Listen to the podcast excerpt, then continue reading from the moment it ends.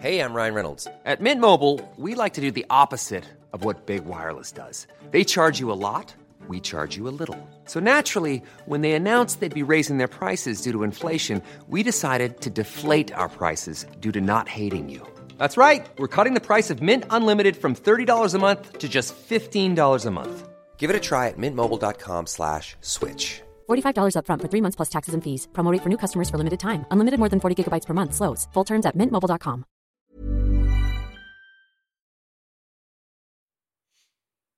Hello and welcome to The Tonight Show. The RTE crisis continues, but there's a new boss in town. On his first day, Kevin Bakhurst tells RTE staff that he's appalled by the payment scandal and he vows to make sweeping changes. We've tried to set out as comprehensively as I could the plans today, but as I've made clear yesterday, it's the action that counts and that's what will be judged on.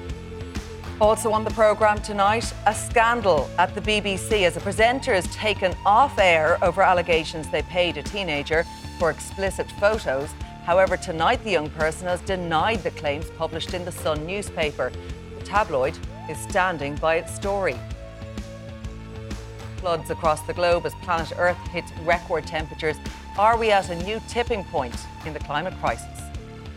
And later, should the 12th of July be a public holiday south of the border? You can join our conversation online with your comments and your questions on the hashtag TonightVMTV.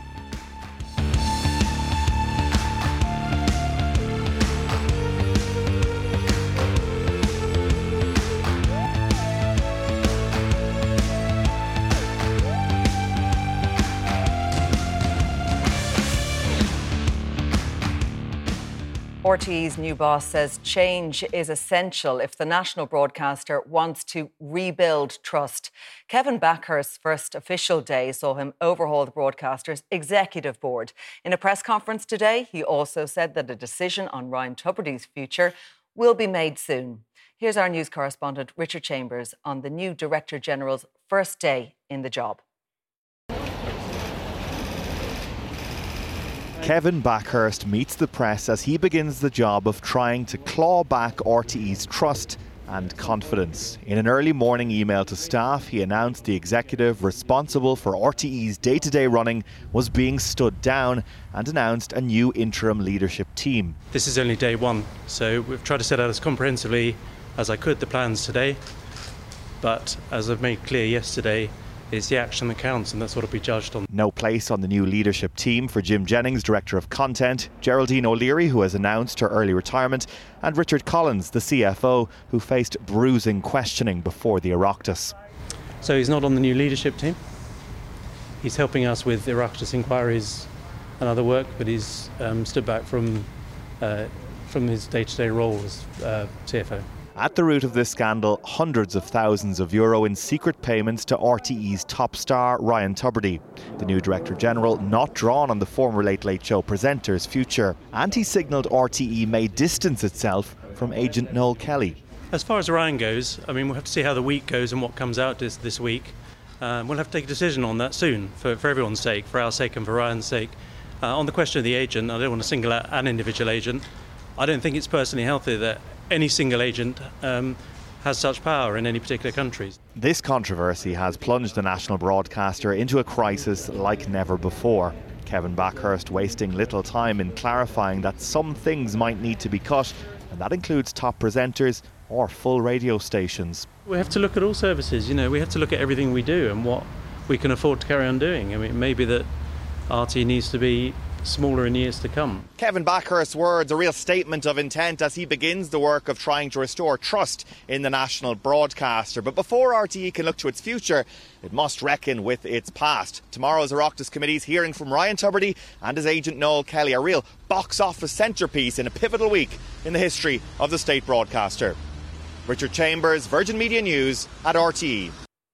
Well, I'm joined by Fianna Fáil Senator Malcolm Byrne, People Before Profit TD Bríd Smith, Business Post political correspondent Daniel Murray and Professor Roddy Flynn from Dublin City University's School of Communications. You're all very welcome along to the programme tonight. Um, Daniel, I want to come to you first. Um, day one on the job for Kevin Bakhurst. What was he attempting to do today um, in making those cha- changes to the executive board? There are four names there that are that are being essentially uh, replaced in their roles on, on the board. Was it enough to provide some reassurance that the organisation will be embarking on change and addressing this crisis? Yeah, I think certainly Kevin Bakhurst was trying to draw a line in the sand uh, today, and um, everybody was expecting big news over the weekend, speaking to political sources. Um, and today he delivered that in standing down a number of members um, of the board, some of whom um, resigned in, in advance, um, and then announcing new members of, of the board, but really a, a reconstituted board. So um, he came in and sh- showed that he, he, he meant business, and he needed to do that because the controversy obviously has rolled on for a couple of weeks now and shows no sign of a debating. Um, we have Ryan Tubridy and Noel Kelly appearing in front of this committee uh, tomorrow, and depending what comes out of that, um, we could see this go on for another few weeks yet. So there's a new interim leadership team announced. So, so what happened? Uh, the old team, many of whom we saw in front of the Oireachtas committee hearings in the past fortnight, will they still be up giving evidence there? Will be they be working away in the background and trying to bring clarity uh, to what's happened at the very top of the organisation? It, it, depends. Some members of the team are still employees of, of, of RTE and have stood back from their roles, like Richard Collins, as, as Bakhurst was, was describing there. And other members have announced that they've, they've resigned from their roles. So there's a difficulty in terms of being able to compel people to, to participate in committees. You would imagine because of their participation to date and because of their central involvement in this that they'll, they'll continue to do so. Um, uh, but certainly, I think the new interim leadership team that's in place, they will all be working together to try and provide the information to the Oireachtas and to the multiple reviews that are now underway uh, into RTE. Of course, we have Kevin Bakhurst, um, Roddy, before an Oireachtas committee himself later this week. In terms of the decisions he's made on day one, and you presume he was working right in the run up to his first day on the job um, in order to, to be able to announce those changes today. I suppose how untenable had those positions uh, become and in terms of a strategy now Kevin Bakhurst will be employing? What's this key strategy now that he'll be using to to to restore trust? Well, I mean, I would perhaps ask whether actually how much of this is within his gift. I mean, any strategy might have. The removal of the executive board was, I mean, for a foregone conclusion. They have become the kind of the bad guys in the room, if you like, um, and the focus, if you like, of kind of public ire and indeed political ire over the last couple of uh, weeks because of the attention they've received in front of the uh, in front of those uh, committees. I mean, to to some extent, I'm not saying it's entirely insignificant, but there's a degree of theatre about it. Like they had to be seen to be removed, um, and you, one might actually argue that based on the um, the the testimony that we had over the last few weeks that the executive hadn't been operating particularly effectively anyway. It appears that they genuinely weren't speaking to one another. What kind of executive board exists if they're not, in fact, swapping information back and forth? And I thought one of the interesting things, it was interesting that Bakhurst had to say today in the future, that kind of siloed left hand not knowing what the right hand is going to be doing is not going to be the way that we are, you know, basically going to do this. Um, in terms of what he can do going forward, um, well, he's made an announcement about perhaps having uh, a kind of a public register of um, RTE staff's interests, which I think is interesting.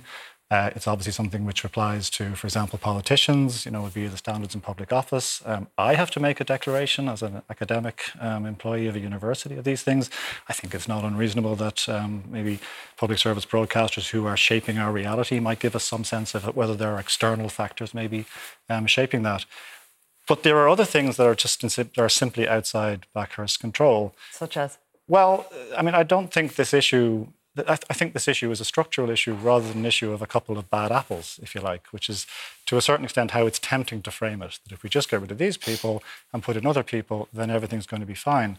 For me, the structural issues lie with essentially the the, the, the, the, the dual nature of RTE. And we might come back to this, but its funding model, whether it's funded um, from public sources, private sources, or the model that it currently has.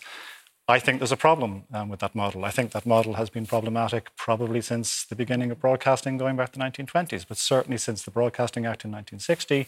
RTE, for the almost entirety of its existence, has relied for the bulk of its income, for the majority of its income, on commercial revenues, up until 2008 when things went pear shaped with the economy in general. That's really unusual by, by international standards. Um, something I was struck by, uh, Kevin Bakhurst was asked about the influence of agents, um, Malcolm, um, saying he believed that agents have too much influence at the station. I don't think it's a healthy market where individual agents wield such power, and this is something I wish to address as Director General. So, is it um, right, do you believe, that that RTÉ continues negotiating with agents for, for on-air presenter salaries, be they contractors, if they're contractors? bluntly, no. And I think one thing that became very clear to us uh, at the Oireachtas Media Committee was the level of power that Noel Kelly had. Uh, among the questions that I had been asking was about who was in the room when the negotiations were happening. It was essentially a case that Noel Kelly could walk in on behalf of uh, his clients, meet with the Director General, and for the most part, set out the terms of the particular contracts for the people uh, that, uh, that he represented. Um, I, I, agree with Roddy. I mean, one of the things that a number of us have been calling for for quite a long period, in fact, was a register of interests, uh, because it's you know, as politicians, we have to declare it. But certainly, for instance, if somebody is doing a segment on their program about motoring and at the same time they have a deal with a particular car company, I think the public is entitled to know that. And not just the presenter, but also uh, the producer of the programme and indeed senior personnel in RTÉ. So, would you see that register of interest then being um, released the same as um, on-air salaries would would be released in that regard? Uh, absolutely, and I think one of the things that I mean Kevin Bakhurst made very clear today that in RTÉ's annual report that that element of transparency uh, will now come about. Uh, I, I think Kevin Bakhurst did a good day today. I appreciate he couldn't answer everything, it's a bit of a baptism of, of fire for him. But I think certainly the fact that, you know, his first communication early this morning was with staff by email.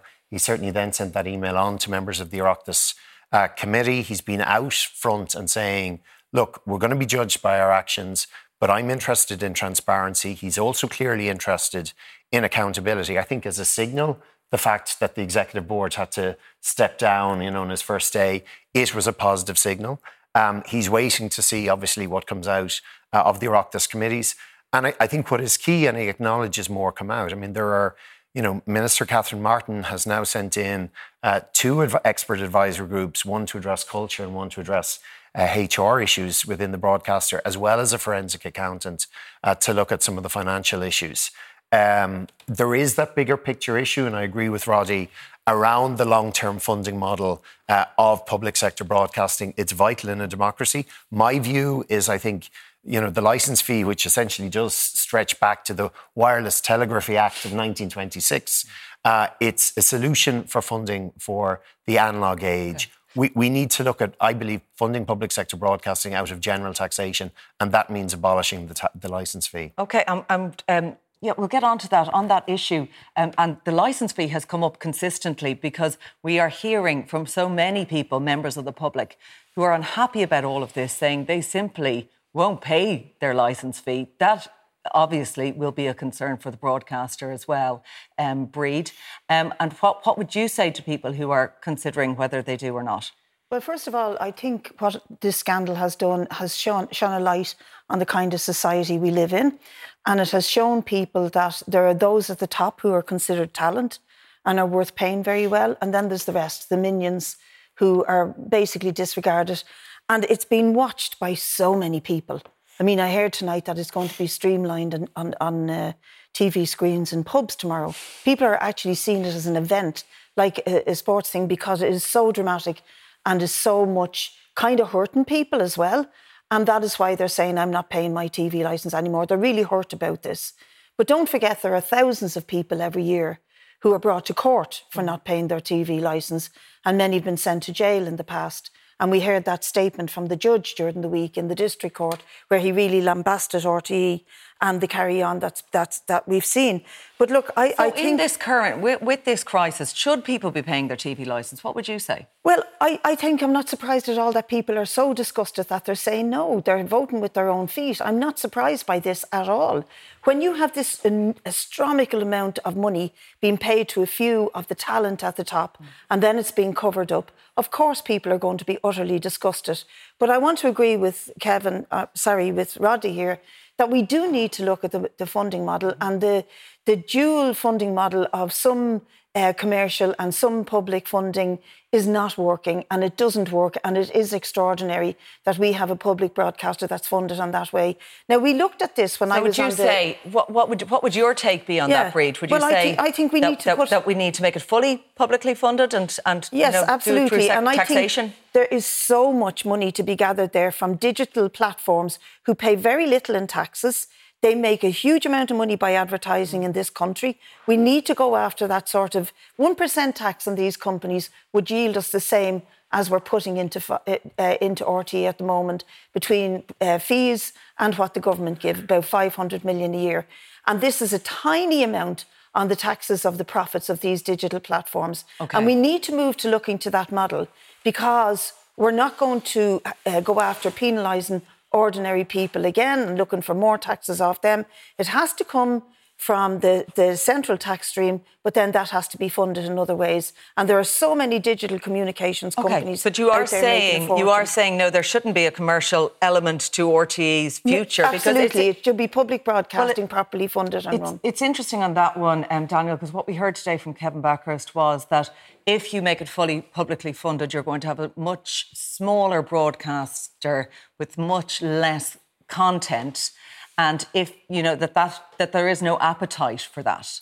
Um, and if you are relying then on, on doubling a licence fee, then there is no appetite for that either. So that this dual funding works as a model, even though it's an unusual beast. Yeah, certainly. Um, and that was something I think that many staff in RT would have been quite concerned about hearing today. He was saying that there's a chance in the future RT just needs to be smaller, and that would certainly be the case under an exchequer only uh, funded model. Um, they will be keeping a very close eye on the TV license payments over, over the next while, because as you say, there's concerns anecdotally that people are saying we're not going to pay it. Now, Bakhurst today was saying that they seem to be holding up okay, but I would say it's going to take a month or two before we see that start to actually uh, feed through uh, uh, and before we actually know whether or not there's going to be a funding crisis in RT towards the end of this year. Now, of course, there's already a funding crisis in RT, and the Future Media Commission made proposals only in the last year about this, and it recommended an exchequer um, funded model, but the government uh, rejected that. Um, so, this is uh, something that maybe is coming back onto the table now uh, in a way that it wasn't before, um, and that this whole controversy might fast track. Yeah, um, it's interesting too, Rod, Roddy, that the, the future of big salaries has come into all of this. Um, and um, what we heard from Kevin Bakhurst was he wasn't in favour of a salary cap, but he would like to bring salaries down. Do you think, you know, from a from a uh, an, an audience point of view, from people watching at home and watching all of this unfold, that that's something the general public would like to see, um, as well as people working within RTE who probably feel very disgruntled at the pay gap they're seeing? I think they would. I don't think it's relevant, to be honest, um, because it's a it's a drop in the ocean of what the issue is. Um, it's less than one percent of RTE's um, total income. I understand that it's a very emotive issue, um, but um, that is not going to solve RTE's problems one whit. It's I, I- think it's a distraction, to be absolutely honest with you. Um, So you you think, as it stands, the salaries when you're looking at salaries of over five hundred thousand euro a year, I don't think it matters. that that that, that doesn't matter. I, I, I- mean, I'm, I'm not saying that, that I In a approve. country I'm, this I'm not saying. I'm not that saying that I, that I approve of that. But I'm saying that is if you, let's say you, you capped it at say 150,000, right? What possible difference would that possibly make to RTE's overall ongoing kind of fund, funding issues? So I, I get the politics of that and the kind of the, vi- the visuals of that, but I don't think it's relevant to the, the the scale of the issue is so much larger than that. And- And just to take issue with, I mean, it's actually something Kevin Bakhurst said today, and I thought it was, I thought it was a little bit dispiriting. His talk about the fact that we're looking at a smaller RTE because people weren't going to stand for the idea of doubling the license fee. To limit yourself to thinking about the funding of public service broadcasting in terms of that model, just to let me finish this point, to f- finish that model, is a, is, a, is a failure of imagination. There are a million different ways of doing this. There are ways of doing this that are far more progressive than the license fee. Um, I've cited this example on a number of occasions, but I do like what goes on in Finland. I do like what goes on in Denmark. I do like what goes on in Sweden. In Finland, there's a thing called the YLE tax. It's a broadcasting tax. It's a progressive tax. You don't start paying it until you earn 14,000 euro or more.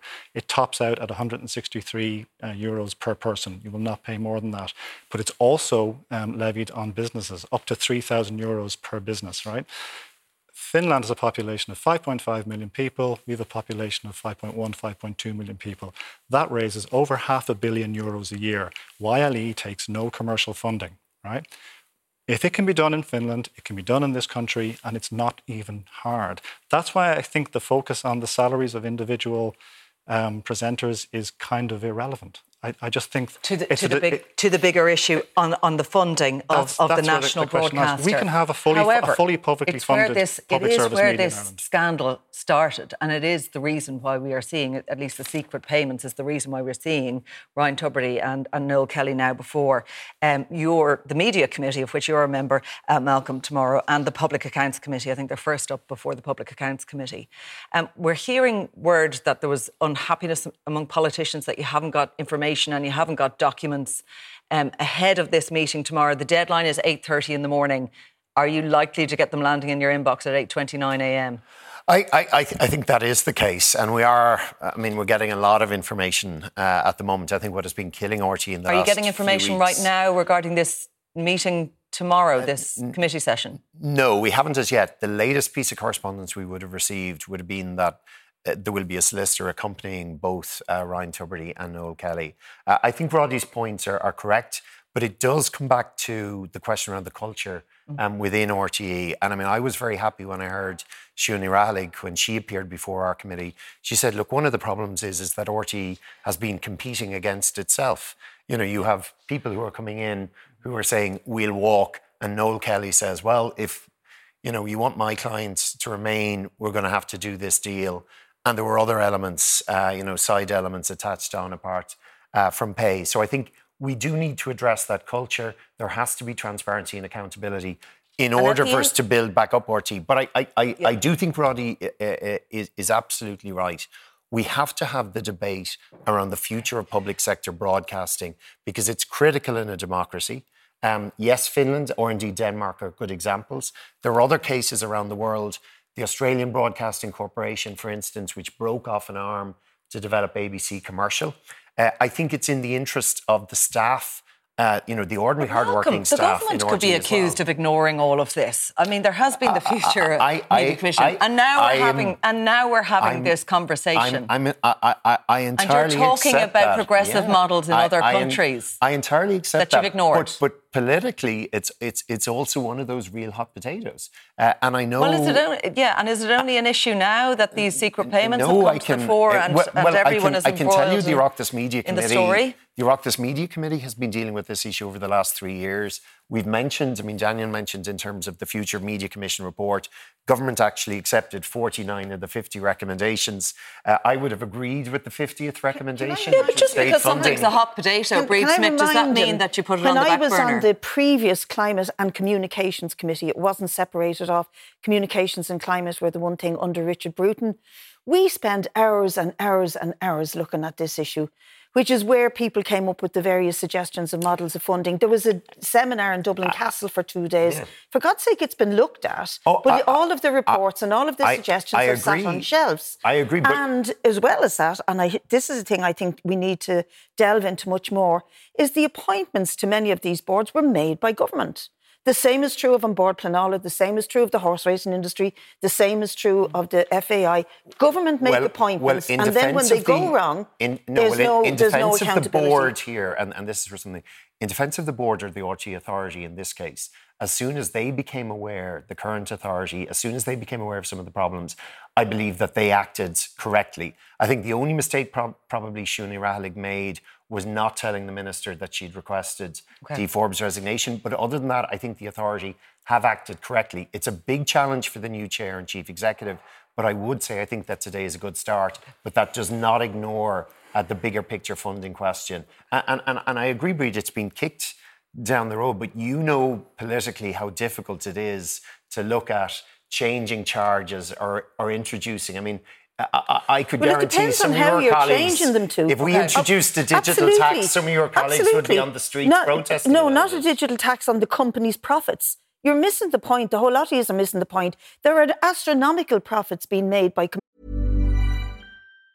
If you thought the only way to get a more defined jawline with natural looking results was through surgery, think again. Juvederm Volux XC is a non surgical injectable gel filler that improves moderate to severe loss of jawline definition and can help you achieve natural looking results with little downtime. Even better, this improved definition lasts up to one year with optimal treatment. No maintenance required. Improve jawline definition for a smooth, sculpted look with Juvederm Volux XC. For important safety information and to find a licensed specialist, visit juvederm.com. That's J U V E D E R M.com. Not for people with severe allergic reactions, allergies to lidocaine, or the proteins used in Juvederm. Common side effects include injection site redness, swelling, pain, tenderness, firmness, lumps, bumps, bruising, discoloration, or itching. There's a risk of unintentional injection into a blood vessel, which can cause vision abnormalities, blindness, stroke, temporary scabs, or scarring. Talk to a licensed specialist to find out if it's right for you.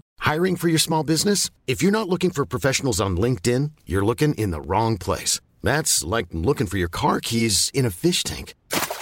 LinkedIn helps you hire professionals you can't find anywhere else, even those who aren't actively searching for a new job but might be open to the perfect role. In a given month, over 70% of LinkedIn users don't even visit other leading job sites. So start looking in the right place. With LinkedIn, you can hire professionals like a professional. Post your free job on linkedin.com slash people today.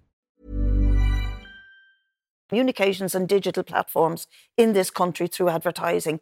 We take 1%, which is a tiny amount of them, and we completely fund RTE. We're not looking at a smaller RTE in the future. Just to say as well, speaking to government sources over the weekend, regardless of the debate around this, uh, there's a view that it'll be 2025 at least before a new funding model is put in place. So that le- leaves a few years in between whereby there's an interim funding arrangement that was kind of Mm-hmm. agreed with the Future Media Commission, kind of an agreed bailout every year. The quantum of that bailout now will be decided by how much TV license fees, fall by and how much advertisers flee from RT in the next one. Let, us talk briefly about tomorrow and uh, Ryan Tubridy and Noel Kelly's appearance. Um, what can we expect in terms of, of questioning there, Daniel? And what sort of clarity can people hope to glean from those two sessions um, tomorrow at 11 a.m. and I think at 3 uh, p.m.? Yeah, there's going to be two marathon, pretty much back-to-back um, sessions with Ryan Tubridy and Noel Kelly, neither of which have ever been in a forum like this before. So I think a lot of people are going to be watching to see how the two men um, account for themselves.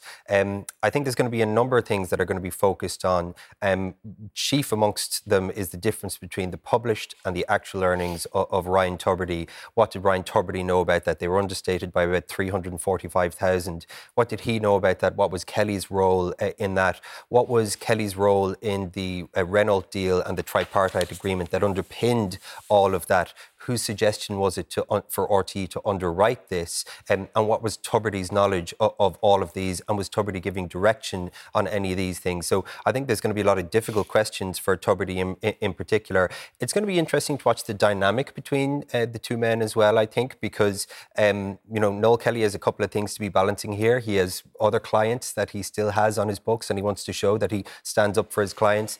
And in some ways, you don't really see a way out of this for Tubridy except by somehow pinning it uh, on Kelly. Now, having said that, I'm sure they're just going to come in and give us uh, the, the, facts. Um, uh, but it, it, it is a, a, make or break for, for Tubridy's career tomorrow. I think, uh, in terms of uh, Irish broadcasting, either we come out of those committees um, feeling empathy for him, or we come out of those committees feeling the opposite. And I think that'll determine whether or not we see him back on air. OK, and Virgin Media One will be broadcasting tomorrow's Oireachtas hearings featuring Ryan Tubridy and his agent Noel Kelly. A news special starting at 11am with the Public Accounts Committee, followed by the Media Committee hearing uh, at 3 pm. And my panel is staying on with me. Next, the scandal rocking the BBC and a controversial call to make the 12th of July a public holiday south of the border. Do you stay with us.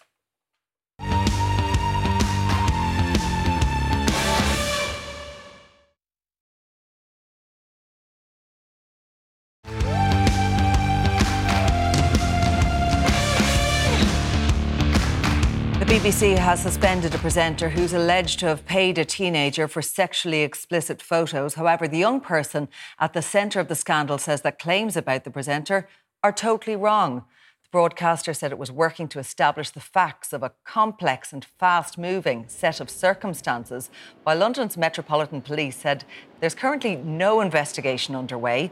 The Sun newspaper is tonight standing by its story.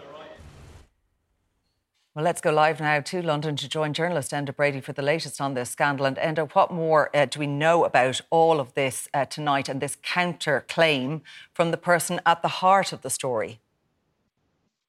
There are a couple of significant developments today. So, first of all, BBC management had an online meeting with detectives from the Metropolitan Police's Specialist Crime Command.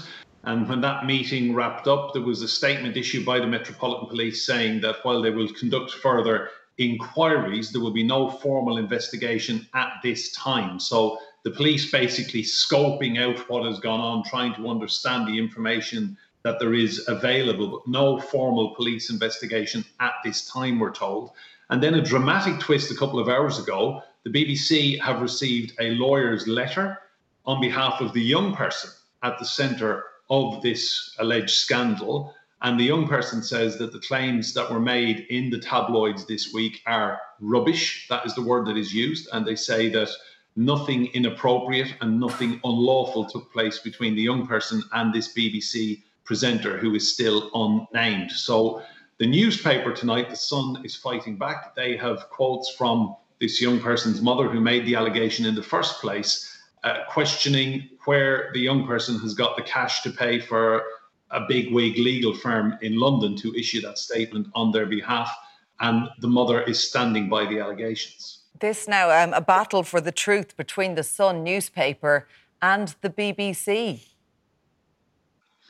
It is, and I'm sure there will be more on the front page of the tabloids tomorrow. I mean, the frustration for the media here is that this story and the information is being controlled by one tabloid because nobody else knows the family in question. Nobody else knows the young person's identity, and no journalist has been able to verify anything else. So it's all being heavily led by the Sun newspaper. Now, tomorrow will be a significant day because, believe it or not, it is the timing of the BBC's annual report publication. So the Director General has to appear in front of the media tomorrow and field questions from journalists. Now, normally these things are quite boring and it's all about pay of presenters as we've all been following in Ireland for the last few weeks. So, you know, you can expect the same kind of questions. I think tomorrow, Tim Davie, Director General of the BBC, there will be questions about why it took from the middle of May, when this allegation was first made by the young person's mother, why did it take seven weeks for the BBC to formally start looking uh, internally at what had gone on? And suspending the presenter. So you do get the impression there is a big battle for the truth and a long way to go in this yet. Okay, Enda Brady, thank you for bringing us up to date on the twists and turns with, with that particular story. We do appreciate it. And my panel is still here with me Fianna Fáil Senator Malcolm Byrne, People Before Profit TD Bríd Smith, Business Post political correspondent Daniel Murray, and Professor Roddy Flynn um, from DCU. I'm also joined on Skype now by Green Party TD Patrick Costello, who's called for the 12th of July to be made a public holiday south of the border. Um, Patrick, you're very welcome along to the programme. You've hit the headlines today amid all the RTE stuff. Um, and this is about making the 12th um, a public holiday. The question is, why do you want to do that? Well, look, I, I, I welcome the discussion we've had today, but I think uh, simply if we want a shared island, we need to talk about things like this, and we need to talk about how we build that shared island, that shared future. Like, I know when we think of the 12th, we usually think of reprehensible things like burning of effigies, um, burning of nationalist symbols. And those things are reprehensible. But I think it's important to remember not all communities mark the day in that way. And I think we need to move beyond sectarianism if we're going to have a shared future together. And I think make marking this as a consequential day is an important day in the history of all 32 counties is one way we can move beyond that sectarianism mm. and we can promote reconciliation and, as I say, a shared island. Uh, you talk about uh, getting beyond sectarianism, but people would say that this day actually is inherently political by nature. Um, not akin to St. Patrick's Day, that it actually has obviously different connotations and it's very different historically. Uh, how culturally important do you think it is for people on the island as a whole? Well, I think it is a very consequential day in terms of the history of the island. We can't deny that. Um, and we can't deny that the original day there were winners and there were losers, and there was very there was a lot of of darkness attached to the day. But it has become, uh, in more recent years, a much broader cultural celebration, as has St. Patrick's Day. St. Patrick's Day is, has moved well beyond an individual saint into a broader cultural celebration. Yeah. And St. Patrick's Day is not a is not a public holiday in the uh, the six counties, and I think it should okay. be as part of that shared conversation about how we share this small little island together and how we have those things. So I do think that it is important to acknowledge those. The, the, the twin heritage and the twin cultures on this island and find a way that we can all live together because that's ultimately what we have to do. Uh, twin heritage and twin cultures, Bríd Smith, what do you think of an idea of making a, it a public holiday on the island as a whole?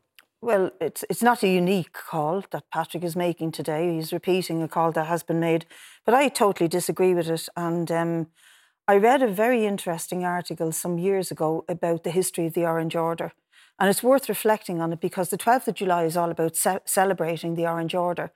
And it was actually founded not to celebrate uh, Orange culture, was actually founded in 1783, a few years before the 1798 rebellion, in order to quell any dissent among smart Alec Protestants.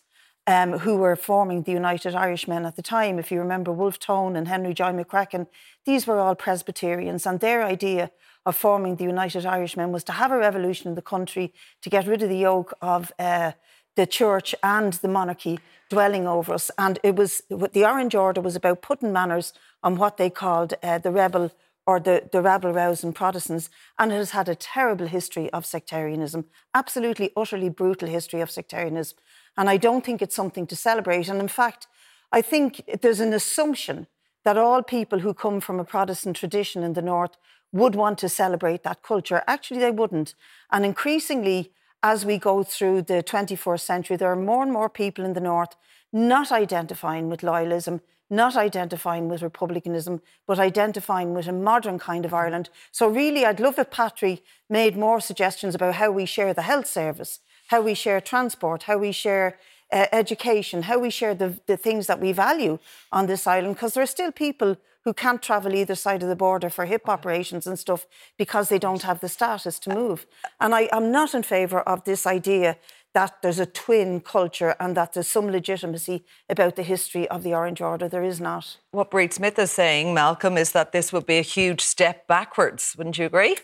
Well, I'm not opposed uh, to the idea of an, an, additional holiday for, for workers on this island. Um, should should the 12th think, be enshrined in a public holiday? Well, I, I, think what we need to look at, and I think this is a, an interesting point from where Patrick is, is coming to. If we move toward a shared island or an agreed island, so if in the morning we ended up on this one island being one unified constitutional entity, on the island of 7.2 million people, over a million people would still define themselves as British or Unionist. And I think we have to look at in what way within this island do we recognise those who have cultural uh, who have cultural differences, and part of that may be around uh, if the 12th of July is viewed as an important public holiday uh, for those who describe themselves as Unionist. We may need uh, to consider that. So, do you agree with Patrick? Of other issues, I, I, th- I think it's useful debate. I certainly wouldn't do it now.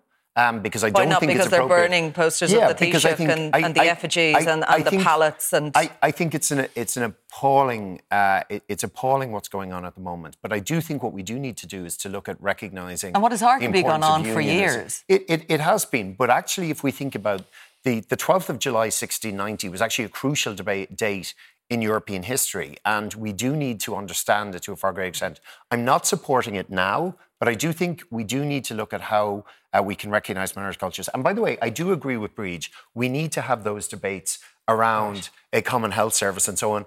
If your party hadn't have supported Brexit, uh, I actually breach. I actually believe that we could have had more constructive con- conversations. We, we, we are having constructive conversations in those areas, but not with Fianna Fáil and Fine Gael. We're having them with civil civic society.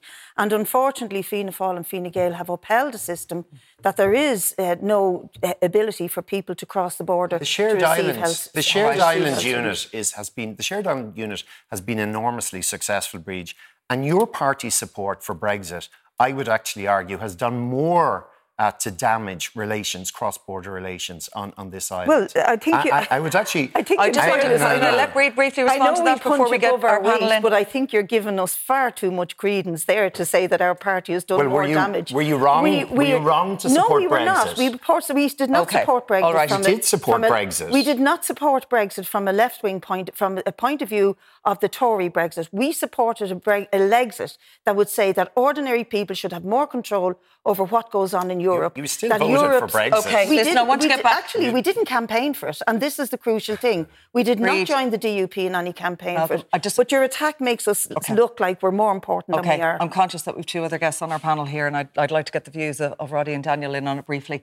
Um, as a point of reconciliation, I'm not seeing much reconciliation here now, but on a point of reconciliation or a very divisive day, um, how, how do you see it sitting, Roddy? And do you think there's any? I mean, you can say there wouldn't be much appetite for it south of the border, can't you? Uh, yeah, I think that's more than fair to say. I, I have a Presbyterian grandfather. He was actually a Freemason um, from the Isle of Skye. Um, most of my family is from the Republic of Ireland. Um, but I have a British passport and an Irish passport, so I understand the kind of the idea that there are absolute kind of identities is a very problematic one, and I suspect that's true for pretty much everyone at this table if you go far enough back. Um, we are absolutely going to have to confront somewhere in the next two decades, three decades, whatever it's going to be, but we're getting to that point where um, the idea of a united 32 county Ireland is not just going to be some theoretical construct, it is going to be there. And I think the value of what is being proposed here is that it opens the rhetorical space where we have those very difficult conversations. Um, I, can't, I, I, I, I recognize, as has been pointed out, that within um, aspects of the loyalist community, that it is seen as a, a kind of a folk tradition um, and a relatively harmless thing. But it also looks from the other side, it looks tri- divisive, it looks triumphalist. I can't see how in a is one percent of the Republic of Ireland population um, pro-unionist. I doubt it. I, I, can't really see why you'd have a public right. holiday celebrating that. Okay, okay. Uh, listen, my thanks to you, Roddy, and to Patrick, who joined us on Skype. The others are staying on with me. Coming up next, planet Earth hits record temperatures. Do stay with us.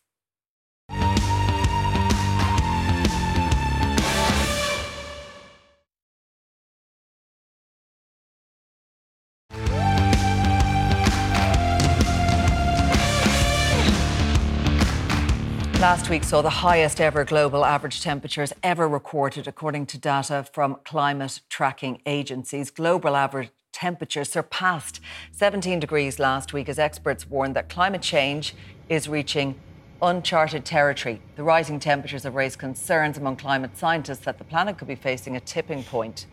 Well, Malcolm Byrne, Bríd Smith, Daniel Murray are still here with me. I'm also joined now by Sunday Times Ireland climate editor Jo Linehan. Jo, you're very welcome along to the programme. Um, we've had record breaking temperatures. We've had the hottest June on record, uh, a drought in Spain, heat waves in China and, and the US, as well as state flooding in, in New York State uh, and floods in Japan. Um, it seems we are seeing real weather extremes right now. How, how much of a red flag are all of these when we look at the, the cli- climate events we're seeing and, and the state the planet's in? It's not even a red flag anymore. I think we really need to stop talking about climate change as something that's coming down the tracks in 20 years. We're in it. Unfortunately, the time to stop climate change has passed. And now we're in a situation where we need to try and mitigate the worst impacts of climate change. I mean, what we're seeing in the likes of Spain and other countries is just a taster of what's to come.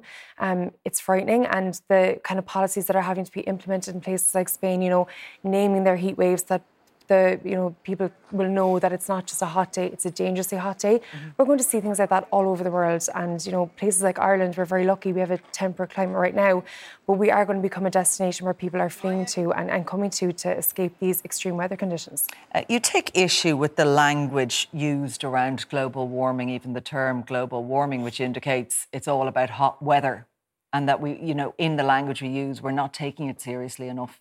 Absolutely. I think, especially in a country like Ireland, you know, we think of warming as a good thing. We all want a little bit more sunshine. So the, the language doesn't really illustrate what's happening. We're not just talking about hotter weather, we're talking about flooding, we're talking about what we've seen in New York, you know, that kind of air pollution. We're talking about, you know, our food not being edible because of the levels of pollution and because of crops dying, the spread of disease. We saw that with COVID 19. There's so much more than just global warming that comes into it or climate change. I think they're very neutral uh, terms. We need to start talking about the really severe impacts that this is going to have, the severe weather conditions, and, and how it's going to affect absolutely everyone. Yeah, and yet, um, Bríd, some would blame the, the politicians on all of this, saying the political will is absent when it comes to how we respond um, to the climate crisis that we are in that it's all talk and, and, no action, and that you have sort of lobbying and interest groups that are influencing uh, politicians in a lack of decision making around key changes that we're supposed to be making right now. Yeah, well, I think that there is a catastrophic failure on behalf of politicians to really tackle the vested interests. I mean, they're always calling for behavioural change from us as individuals, you know, whether it's getting out of our um, diesel car into an electric car or, you know, I know eaten differently or whatever. But actually, the structural changes that are needed are enormous, and they never confront them. Like they haven't confronted the, what we're going to do about the size of the dairy here. They refuse to do that. They don't confront the proliferation of data centres that we're seeing astronomical. Amazon, for example, have 150 diesel backup generators in this country alone to provide for the uh, energy that they may, may need. And science is telling us we have to stop building more fossil fuel infrastructure. That's more fossil fuel infrastructure in the country, and it needs to end. And we haven't tackled things like uh, the, the idea that we need a state run energy company rather than relying on private industry to deliver uh, renewable energy. There's a whole more things we could do and do it in a positive way so that people like farmers and workers and people who might be able to gain from free public transport, etc., don't see this as a problem but see it as a positive. Uh, Daniel, would you agree with the, the vested interests here um, that are, you know, taking from an ability to, to implement uh, real change in this country and maybe move towards. And I know uh, Jo has been writing about um, why isn't Ireland like Denmark when we have da- when they have data centres, they make them.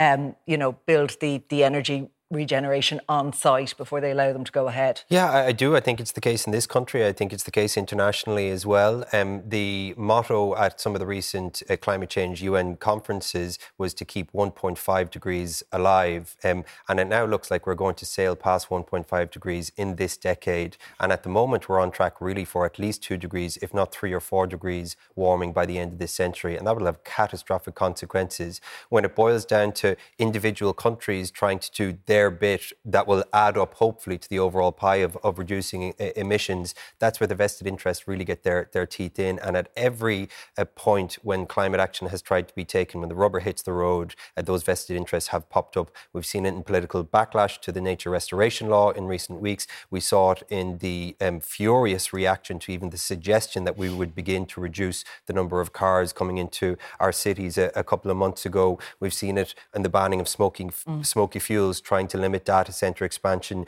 moving away from one off unsustainable housing, all of these things, when the rubber hits the road, uh, the vested interests come out, uh, and, and often the government has, has unfortunately caved to them.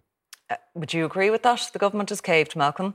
Uh, I, I, I wouldn't agree. I, I, first of all want to say. Well, there's some key examples there that, that Daniel has given around around that, well, which well, are all very true when well, it comes to us reaching well. Let targets. me say first of all, in terms of the political response, and the Oireachtas Climate Committee uh, worked very well in a collegial way, and I do want to pay tribute uh, to Bríd for her work um, on that committee. Uh, I think that they did a very good piece of work, which ultimately led to the climate change legislation.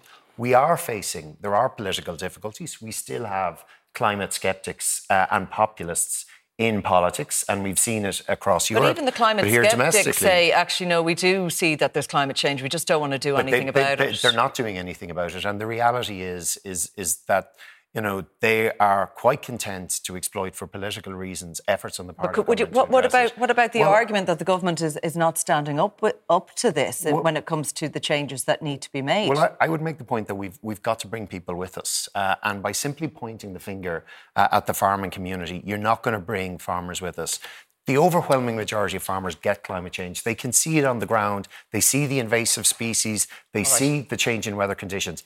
It is critical in terms of climate change. We bring people with us. I think the climate legislation we have, the changes in planning and development law, particularly for renewable energies and offshore renewable, are going to be critical.